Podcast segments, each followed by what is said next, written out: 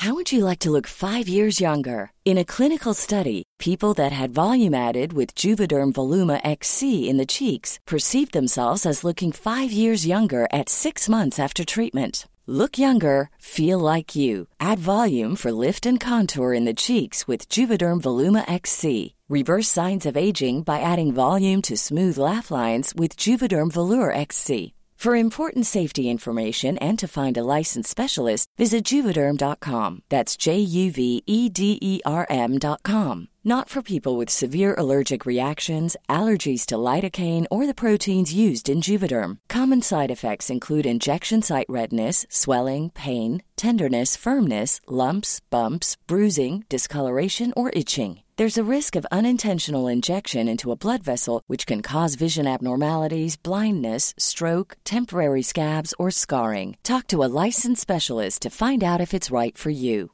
Hey, Dave. Yeah, Randy. Since we founded Bombas, we've always said our socks, underwear, and t shirts are super soft. Any new ideas? Maybe sublimely soft. Or disgustingly cozy. Wait, what? I got it. Bombas. Absurdly comfortable essentials for yourself and for those facing homelessness. Because one purchased equals one donated. Wow, did we just write an ad? Yes. Bombas. Big comfort for everyone. Go to bombas.com slash ACAST and use code ACAST for 20% off your first purchase. There's never been a faster or easier way to start your weight loss journey than with PlushCare. PlushCare accepts most insurance plans and gives you online access to board-certified physicians who can prescribe FDA-approved weight loss medications like Wegovy and Zepbound for those who qualify. Take charge of your health and speak with a board-certified physician about a weight loss plan that's right for you. Get started today at plushcare.com slash weight loss. That's plushcare.com slash weight loss. Plushcare.com slash weight loss. Hello. Welcome to Jules Says. I'm Julie, Jules' grandmother, mom.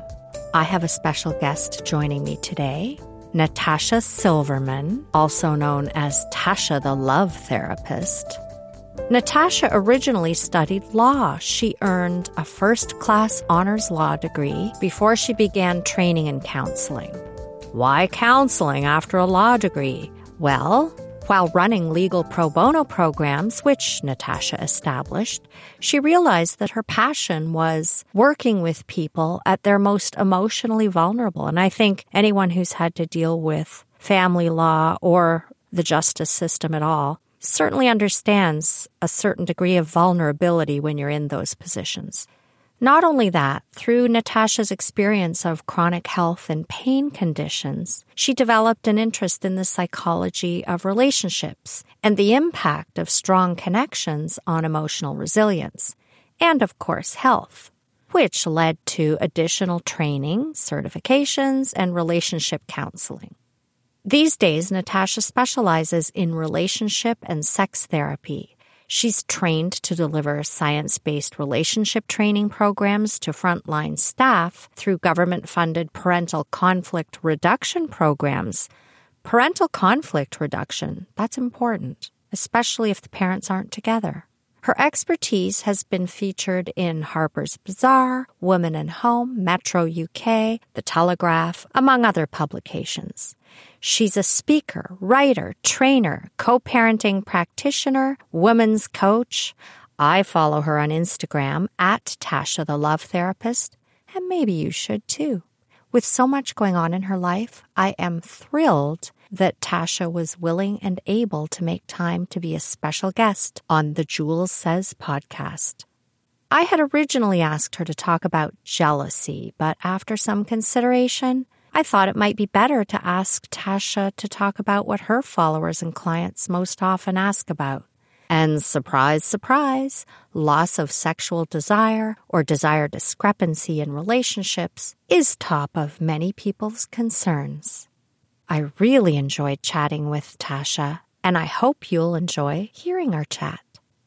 Tasha Silverman, welcome to Jules Says. Thank you for having me, Julie. It's a pleasure to be here. It is my honor and my privilege, so I'm thrilled. Uh, loss of sexual desire and desire discrepancy is definitely important to a lot of people. How do you even attack that question? If, let's say, a couple comes to you with an issue or an individual, how do you even start? Well, I think it's really important to ascertain, first of all, what is meant by low desire or a loss of desire, because that means such different things to different people. Mm-hmm. Quite often, you know, a couple or an individual will come to therapy and say, something's going on, you know, our, our sex life is deteriorating, we're not having sex frequently. And then pretty quickly it emerges that there's some other issue that has not been addressed. So the classic communication problems, relationship problems, difficulties managing conflict. Uh, that's a real big cause of um, sexual problems. And that's not surprising, really, because it's, it, you're not abnormal if you don't always want to have sex with the person who's rolling their eyes at you or who's utterly engrossed in their iPhone and hasn't, you know, paid you the time of day for the last uh, couple of weeks. So that's that's a really uh, common cause, but then there are other issues, yeah, erectile difficulties, premature ejaculation. There are all these different things, pain during sex may be uncovered as you start to talk about why, why, what might be in the way of this fulfilling sex life that maybe uh, a couple once had. Well, I think too, there are some old time stereotypical tropes out there as well. I was a teenager in the 70s, and I mm-hmm. certainly know back in the day that we just assumed men were always horny and up for it and yeah. that it was our job, women and girls, to be the gatekeepers and shut that down. And we also had to navigate being careful about not being in situations. So then you're in a committed relationship. And I think from a woman's perspective, you might be looking at your husband or your partner and thinking, why aren't you after me all the time? Or your mm-hmm. husband from that era might be looking at you and thinking, well, I don't want to be the initiator all the time, but then maybe the woman feels uncomfortable. I think those attitudes are changing though, don't you? I think you're absolutely right that those stereotypes about gender in the context of sexual relationships influence how how confident we are, how um, how engaged we can be with our partner sexually. There are so many expectations when it comes to what a man's role is and what a woman's role is. You know, in in heterosexual relationships, yeah. Least. And one of the things that comes out pretty quickly uh, in sex therapy is this sense of duty and expectation that so many women have. And there is nothing uh, as unsexy as you know having to have sex or feeling that you should be having sex. It's part of your job. Yeah. Just like doing the dishes and the laundry and vacuuming. Yeah. Exactly. And then yeah. alongside that there's a pattern of what does that then mean? It means that there are a lot of women who are having sex when they don't necessarily want to be but because they're ticking it off a, a list of you know a list of household chores and then I think sometimes their partners are wondering why they're not more enthusiastic. Like, why are you not reclining on a chaise lounge with a boa at the end of the day? It's like, also, when you've got a lot of responsibilities and you're juggling multiple priorities, you're tired. Mm, yeah, absolutely. I do think there are some fundamental misconceptions about how sexual desire works generally. And we know that there's this idealized idea that spontaneous desire is the the gold standard. You know that is when we're talking about libido it's on or it's off or it's high or it's low. And that's because we have this idea that if you're attracted to your partner when they initiate boom everyone's in the mood and it's on. And that's just not how it works. And we no. know that 75% of men do have that 75% of men do have that spontaneous desire. You know, they it would be just be a thought and they are, you know, ready to go and ready to pursue. Um, but very few women have that. You know, I've had a saying for years that the way to a woman's libido is through her heart, and the way to a man's heart is through his libido. I mean, I think for a lot, of, and obviously not all women are like that. I had a friend years ago whose marriage was falling apart and she mentioned, and I forget how or why, she said, well, physically nothing's changed. And I thought, wow, that's mm. unusual because I think for most of us, if our relationship isn't working, again, back to your point about the eye rolling or the Mhm. berating and the criticizing, you're not in the mood.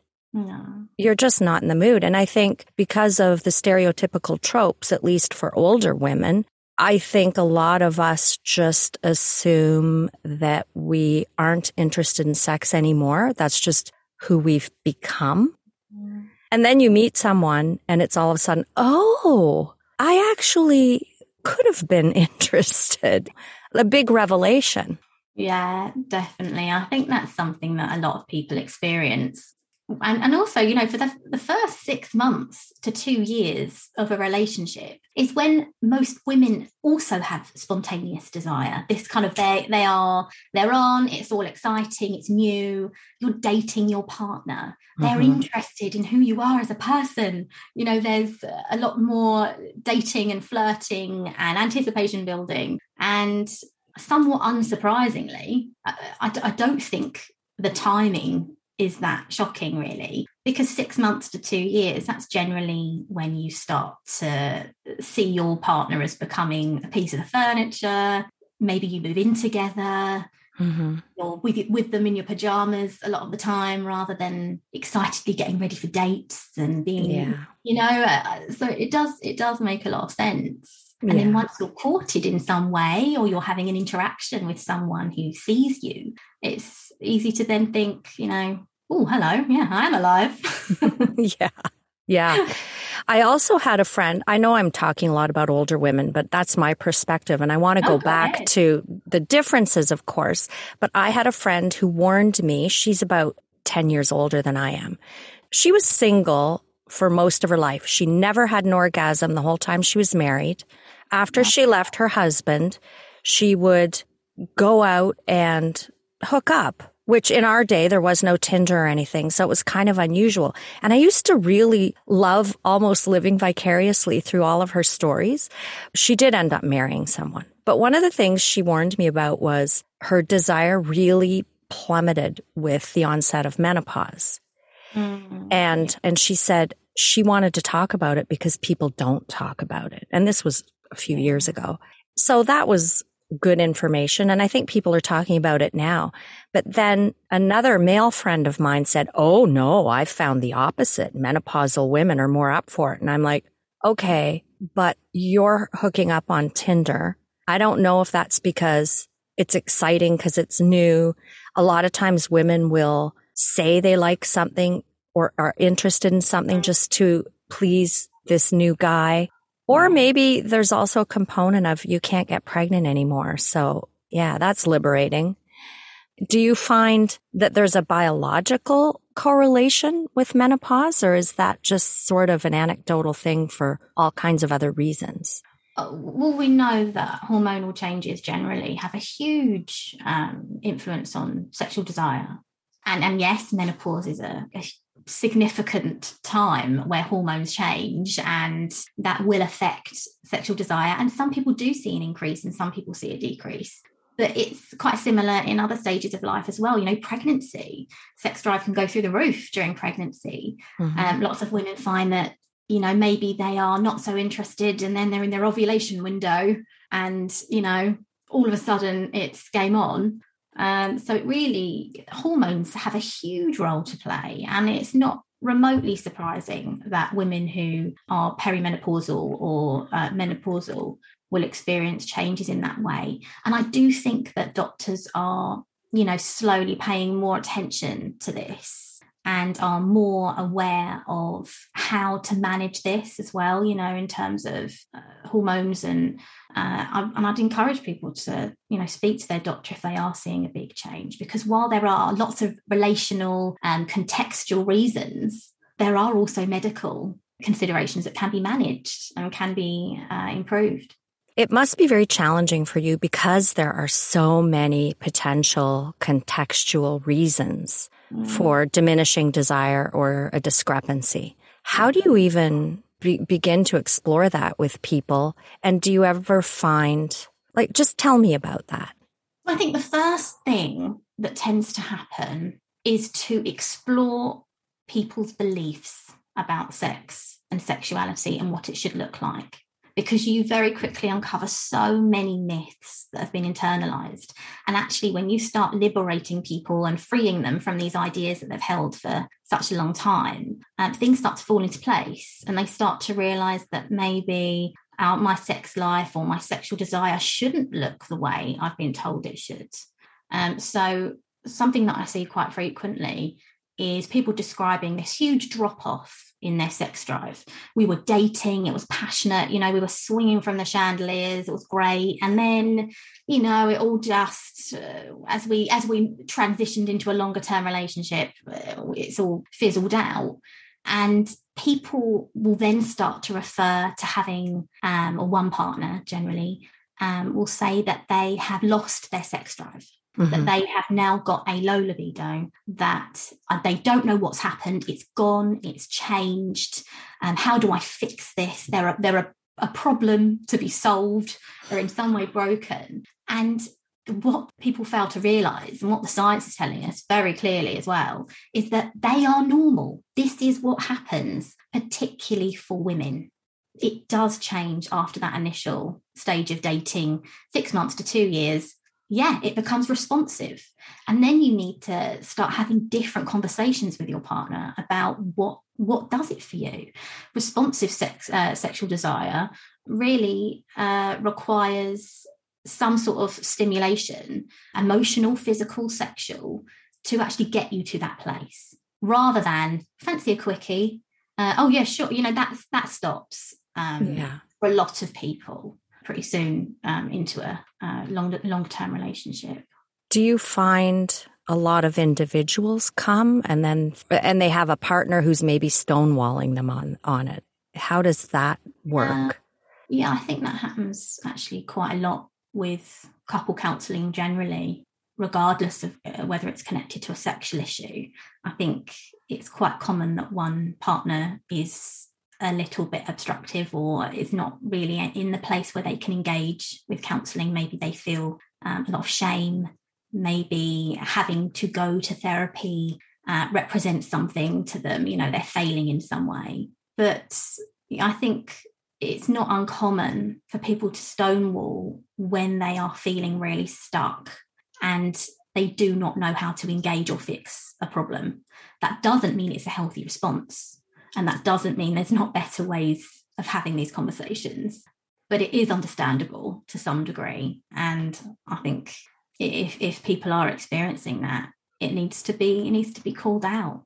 Yeah, it does need to be called out. And I, I think a lot of us just grow up in a home where certain behavior certain behaviors are modeled ways mm. of disagreeing are modeled. You know, some people, I think a lot of people think screaming and yelling and name calling is normal.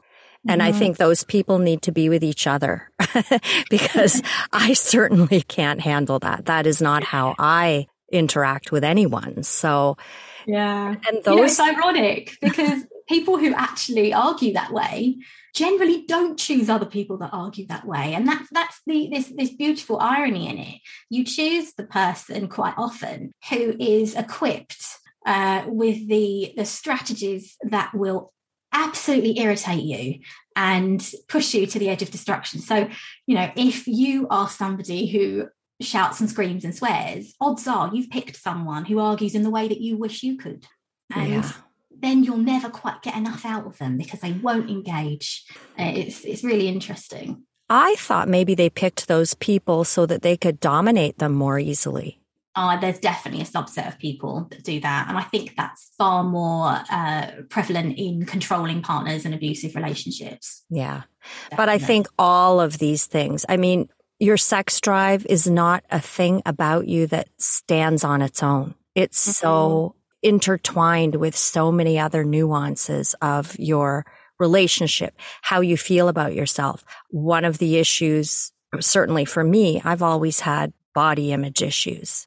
Mm-hmm. And that is a huge issue when yeah. it comes to intimate relationship because if I feel like I look grotesque, I'm mm-hmm. not going to be feeling particularly sexy. And mm-hmm. I'm really glad that we have body positivity movements to mm-hmm. try mm-hmm. and shed that. Anyway, we did. Yeah, sorry. Go ahead. I was just going to say that's a, a, a real brake on sexual desire, and that there are, we do have brakes and accelerators, and they, they work at the same time. And some people have stronger brakes, and some people have more sensitive accelerators, and body image issues and, and low self-esteem will be a huge brake on sexual desire. And it makes that makes a ton of sense that that would influence um, your ability to let go and to um, get into that headspace. It sounds like the sex drive is more a symptom of an underlying problem or problems. Yeah, I and, think so. Hiring for your small business? If you're not looking for professionals on LinkedIn, you're looking in the wrong place. That's like looking for your car keys in a fish tank. LinkedIn helps you hire professionals you can't find anywhere else, even those who aren't actively searching for a new job but might be open to the perfect role. In a given month, over 70% of LinkedIn users don't even visit other leading job sites. So start looking in the right place. With LinkedIn, you can hire professionals like a professional. Post your free job on linkedin.com slash achieve today. If you're looking for plump lips that last, you need to know about Juvederm Lip Fillers. With Juvederm Volbella XC and Juvederm Ultra XC, your lip look, whether it's subtle or bold, can last up to one full year with optimal treatment and no additional maintenance. Find a licensed specialist and see if it's right for you at Juvederm.com today. That's J U V E D E R M.com. Add fullness to lips in adults over 21 with Juvederm Volbella XC or Juvederm Ultra XC. Do not use if you have severe allergies or a history of severe allergic reactions, or if you're you're allergic to lidocaine or the proteins used in Juvederm. Tell your doctor if you have a history of scarring or taking medicines that decrease the body's immune response or that can prolong bleeding. Common side effects include injection site redness, swelling, pain, tenderness, firmness, lumps, bumps, bruising, discoloration, or itching. As with all fillers, there's a rare risk of unintentional injection into a blood vessel, which can cause vision abnormalities, blindness, stroke, temporary scabs, or scarring. For full important safety information, visit juvederm.com. I went on about older people. Do you see a lot of younger people? I mean, I'm in my 60s. So when I say younger, that could mean quite a wide range. Do you see a lot of younger people and are their issues much different? I see people of all ages. Um, and it's quite interesting that there, there are similar threads that run through every case in, involving clients, you know, from all backgrounds, all ages, all generations. And quite often it comes back to what you talked about earlier, which is this belief that men need more sex and it's her job to fulfill that role. And I think that's something that so, you know, we battle with so much in sex therapy because unpicking that is very difficult because it's been instilled in us from such a young age. You know, it's I, I, don't know how you you learned about sex and what your sex education was like, but I know that mine was very much around reproduction. Yeah. How not to get pregnant, how not to get infections, and uh, absolutely no reference to pleasure, particularly for women. You know that that did not exist, and so that's where it starts if that's not even a part of your education around sex, you know, it, it plants a seed for a really difficult relationship um, with sex sometimes. That's not part of most of our education around sex. Yeah. Adults are very uncomfortable talking about it with children, and it is a perfectly natural part of human life. So, as a society, we're, yeah. I mean, we're so hung up we are, we are. And it's difficult, particularly now, because it's not just what we say to children about sex that matters, it's what we don't say. And in the absence of any real shame free, healthy um, sex education, that silence is filled in other ways, notably, you know, by now by porn. Oh, yes. And so what we have is a lot of young people who have not received sex education about what sex looks like in healthy relationships, um, learning from porn. And because we know that boys tend to access porn slightly younger than girls, that then means that girls are learning from boys who obtained their sex education from porn. And that is where we get into, you know, it, it gets tricky. Yeah, that would be tricky. How do you go about unpacking that? And how can you tell that that's an influence? Do people just come out and admit that?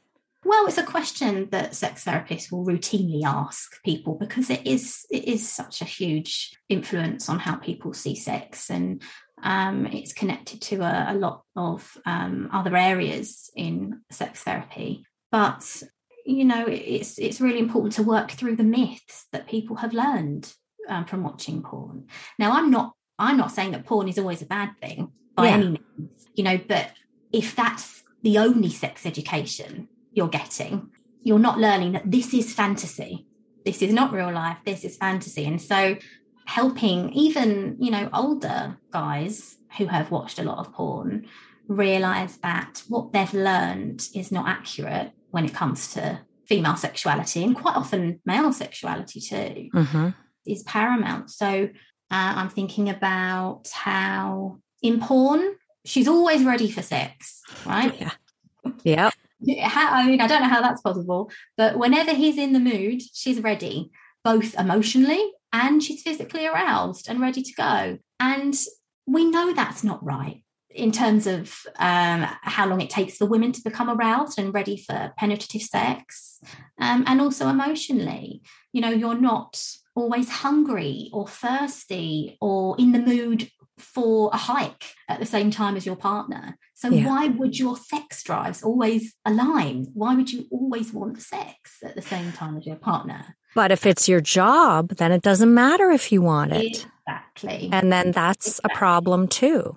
And then sometimes the person feels rejected and then they get angry and they'll sometimes express anger that you're not always ready. And that's not exactly going to stoke the libido. No, absolutely no. not. And it becomes a real tumbleweed of feelings for everybody because, I mean, in that frustration and anger from the partner who feels rejected, what they're not saying. I mean, you ask any anyone how they feel in that situation, and generally the answer is frustrated. That's the one feeling you will gar- you'll, you'll, you'll get guaranteed. Yeah. And once you actually dig a bit deeper, it's not good enough, shut down, uh, rejected, hurt. What's happened? You know, all, there's so much stuff around self esteem that isn't articulated because it comes out as frustration.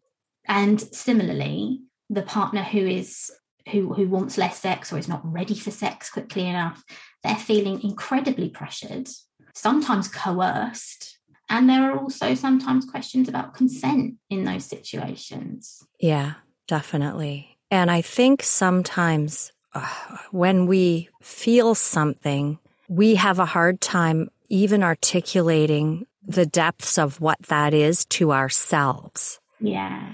I know when I have a feeling that I'm that I don't like, I'll try to analyze it and think, why am I feeling this way? And what about but I don't know that everyone does that. Mm, yeah, we call that mentalizing. There's, oh. a, there's, a, word for it. The ability to mentalize when you're under pressure and stay within that window of tolerance. Staying online when you're under pressure is a is a huge achievement, and a lot of people can't do it.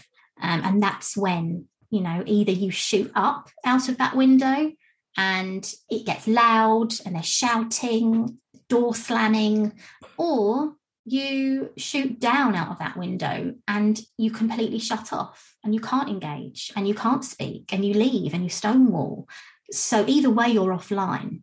But people tend to think that as long as they're being quiet, then they're being reasonable. But either way, yeah, um, there's there's the communication is not healthy. But that ability to think and inspect your own thoughts and feelings, what was happening to me then?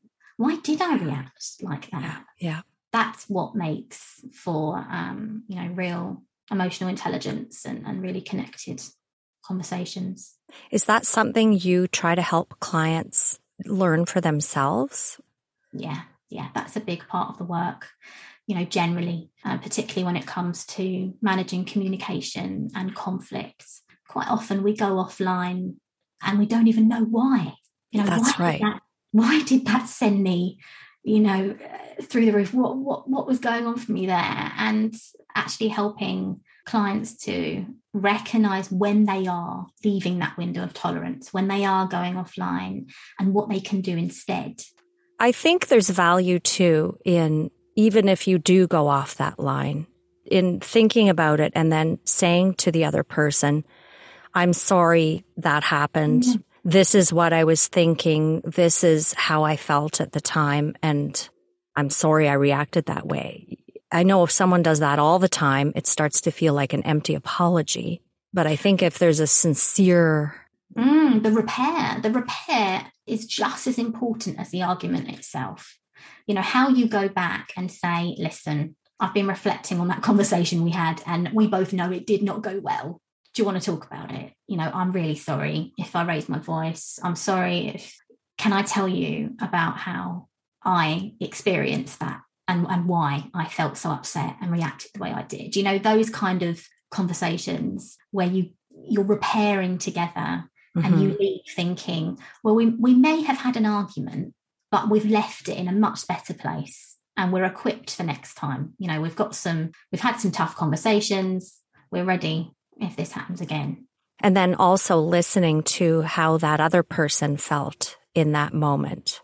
Hopefully, both parties reflect and actually give those things some thought. It's very difficult when only one of you is willing to do that. Mm, yeah, and that's that's quite a common scenario actually. Um, we call that a pursuer distancer cycle, although there are lots of names for it depending on the, the school of theory. But the idea that one person is more willing to engage and talk about difficult things, they want to come up with resolutions and strategies, they want to feel understood and known uh, and the other person is maybe a little less comfortable with that. Maybe they pull away, they shut down. I don't want to have this conversation. This is too much. And it's infuriating uh, a cycle because the more one person pursues, the more the other tends to distance. So you're kind of pushing the other to that place. But ultimately, it's not. It's not sustainable and both parties need coping strategies for that. You need to have a situation where one person can feel heard and the other person maybe has a time, you know, has a break first. There are some boundaries around the conversation, so they feel able to do that. But the pursuer distancer cycle, you know, that one person wants to talk or resolve things and the other one doesn't. That's actually one of the most common reasons that couples divorce or separate. I can imagine. And of course, if the relationship isn't healthy, the sex isn't going to be great. One of the things about learning from porn that mm-hmm. I think of too is an expectation of what you should like. I, I mean, I think a lot of the porn, and I haven't seen a lot of porn, I've seen some.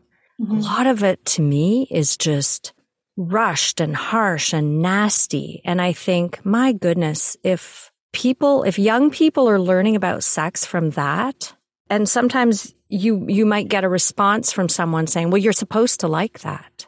Well, what do you want me to do? Pretend that I like it? Because that's not helping. Yeah, exactly. I think that's one of the big problems that we find ourselves in with porn, actually, particularly in younger people who don't have anything to compare it to. You know, if this is all they know, they haven't had previous relationships where they had different kinds of sex, but they're replicating what they see in pornography it's, it's it's really difficult and that's part of the reason that in sex therapy the first thing you do is put everyone on a sex ban no sex, no masturbation, no porn, no nothing. Oh. um, yeah, as you can imagine, that does sometimes go down like a uh, ton of bricks.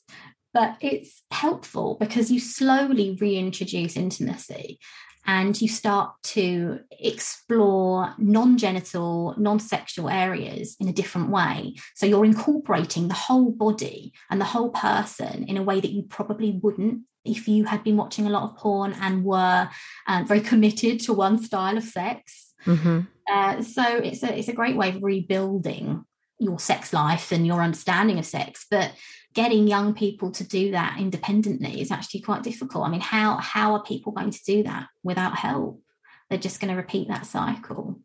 Any ideas on how the average person can, let's say you're raising children and we're all uncomfortable talking about sex with our children. Mm. How do you manage some of these hang ups, myths? I think, firstly, challenging some of your own thoughts and feelings around sex is probably going to be helpful to allow you to have those conversations with your children, um, actually identifying what makes you uncomfortable. When I say you, I mean one. but, you know, actually realizing, okay, this subject is particularly tough for me. So, how am I going to manage this one? And realizing that if you don't have this conversation, porn will have it for them, their friends will have it for them. You know, they will get that information from somewhere. And actually acknowledging the fact that sex happens for reasons other than baby making, you know? Yeah. I mean, how often does a sex education lesson happen at school uh, where it's really there's discussion of any any other motivation? There are other motivating factors: closeness, a fulfilling relationship, building trust, pleasure. Um, I mean, there's absolutely no discussion of the clitoris in most sex education lessons because it's not needed for reproduction. and, and then what happens is you have people coming to sex therapy, and sometimes even doctors making referrals to sex therapists because their female patients report not being able to orgasm through uh, penetrative sex. Mm-hmm. And you have to explain to the to a doctor sometimes that no, that's that's not unusual. Uh, 75% of women cannot orgasm through penetrative sex. But, you know, in the absence of any discussion about how pleasure works for women, again, it will be, you know, it will be hand hand me down information. It will be not particularly helpful conversations with older friends, learning from older or uh, more experienced partners. It's it's a tricky one. And there are people who think there's something wrong with them if they can't orgasm through penetrative sex. Lots of people do, and and, will... and their partners also think there's something wrong with them. Yeah, and and I meet so many people who have spent so long searching for the elusive G spot, and it's you know you have to break it to them that actually the G spot is a cluster of clitoral nerves, and in some women it's accessible via penetration, and, and in others it isn't but you know you're not abnormal in fact you're in the majority of women if you can't orgasm that way and that can be quite a shock i think that can be quite comforting too yeah. because now you're not blaming yourself and feeling like there's something wrong with you yeah. and then i would think that leads the way for you to pursue the path of figuring out how to have pleasure exactly. i think it's important I don't know about the British curriculum, but certainly there was a huge brouhaha. We had a sex ed curriculum that was expanded to include recognition of non-binary gender identity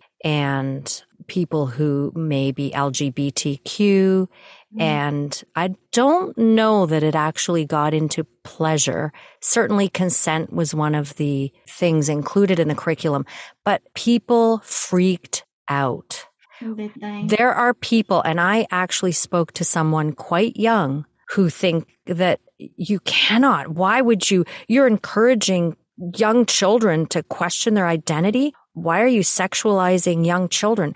Our society you have a baby and, and people will refer to her as a little heartbreaker or these things are not they might seem subtle. They're not that subtle. We grow up with these messages and children, I think, are a lot smarter than we give them credit for.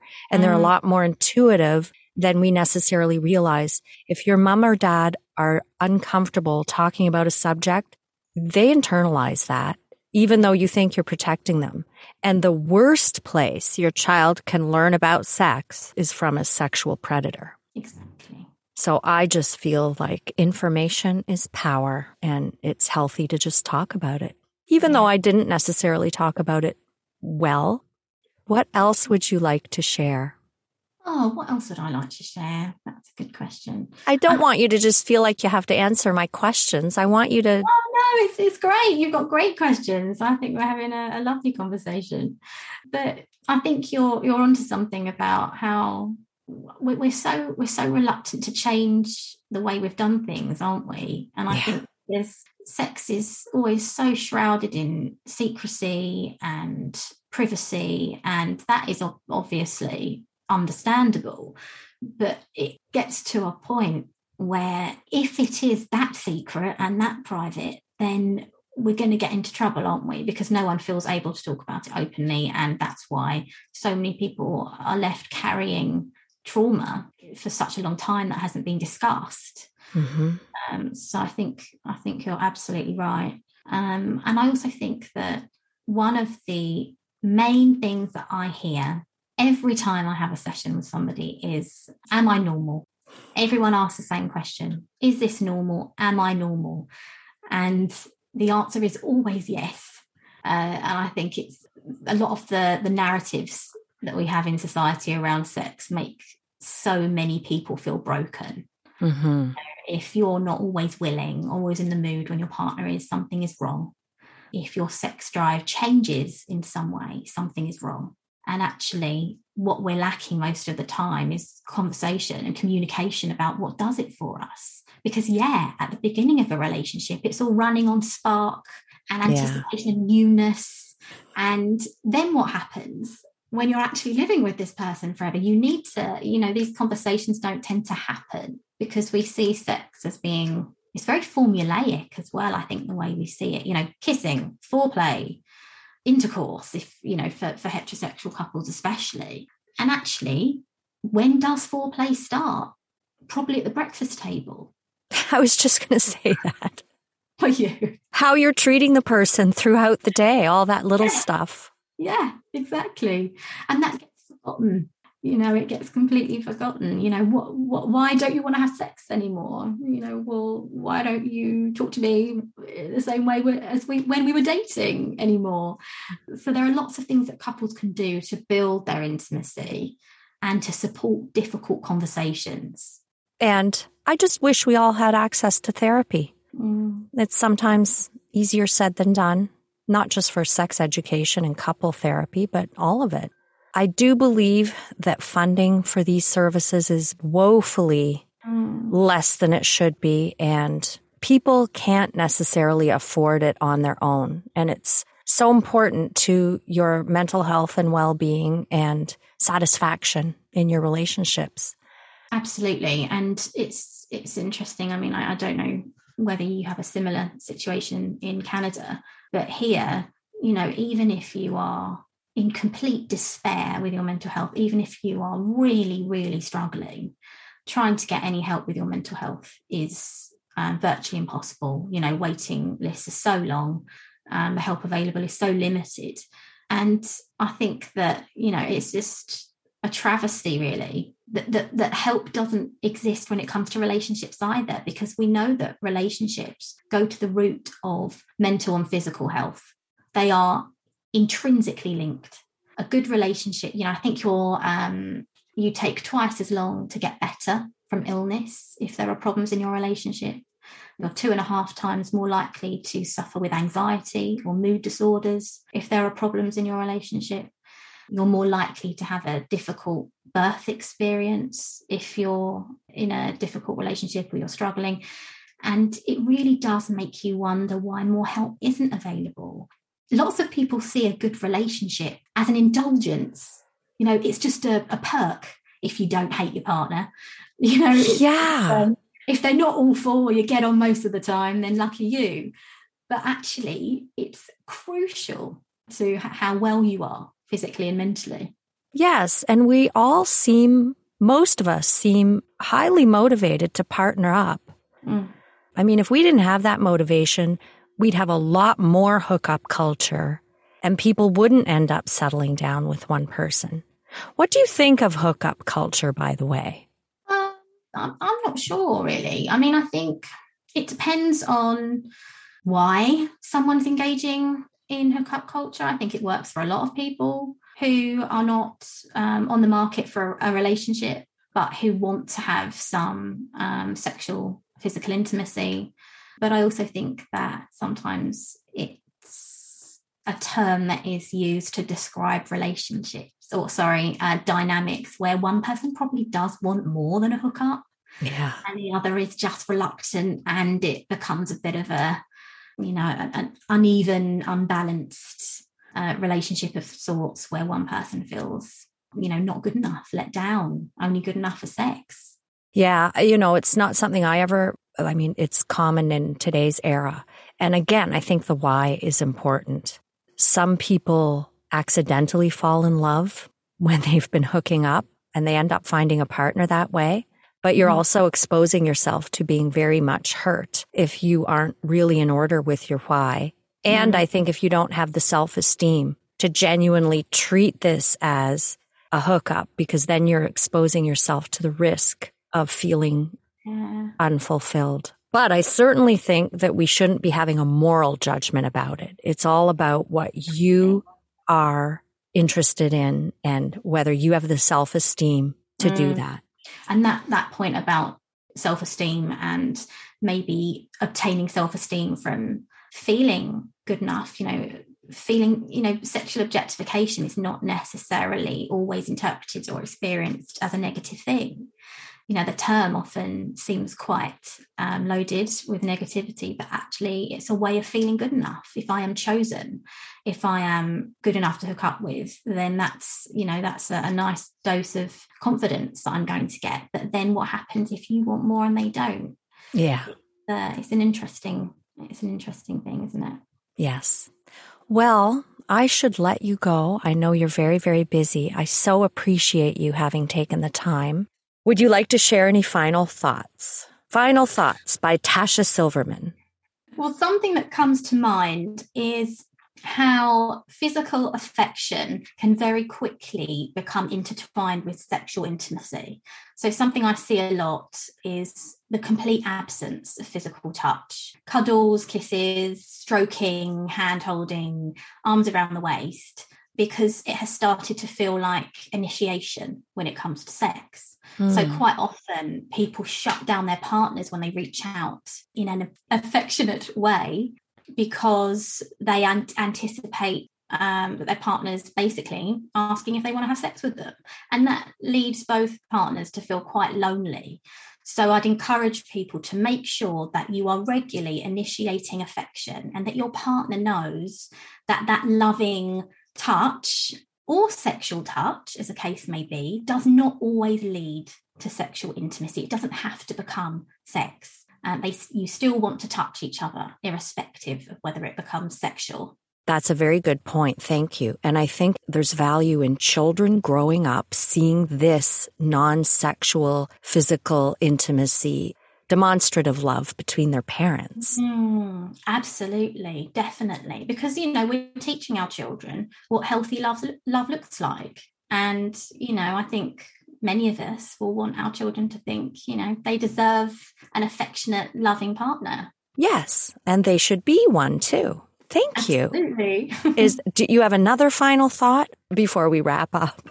I'd be conscious of uh, honing in on certain areas of your partner's body because that can quickly lead to making your partner feel objectified. So people have a tendency to go straight for boobs, bums, genitals, rather than making them one part of your partner's whole body. So make sure that you pay attention to your partner as a whole. Obviously, um, certain parts are going to be more desirable or attractive to certain people. That's completely natural and completely normal. But don't make your partner feel that that's all you're there for, that that's the main event. Because So they- so my husband isn't just a package. exactly, exactly.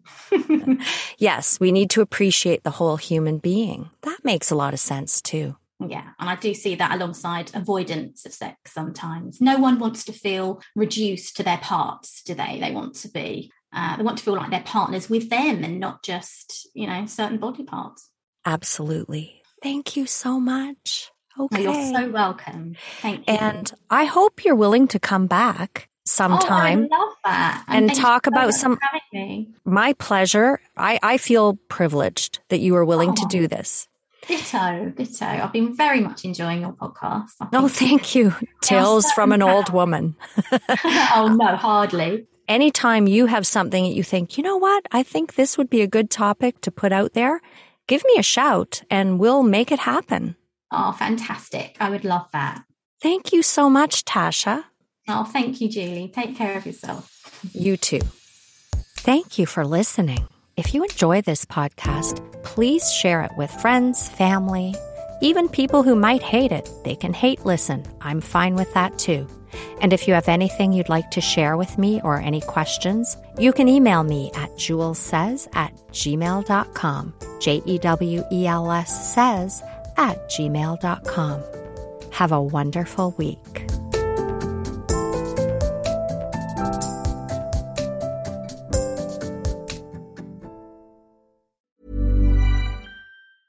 Hey, folks, I'm Marc Maron from the WTF Podcast, and this episode is brought to you by Kleenex Ultra Soft Tissues your ally to help tackle your allergy symptoms this season. I love the change of seasons, but nobody loves pollen and all those other things floating in the air that make you sneeze during this nice weather. Kleenex Ultra Soft tissues are hypoallergenic and allergist approved. So fight back against watery eyes and runny noses without worrying about irritating your skin. For this allergy season, grab Kleenex and face allergies head on.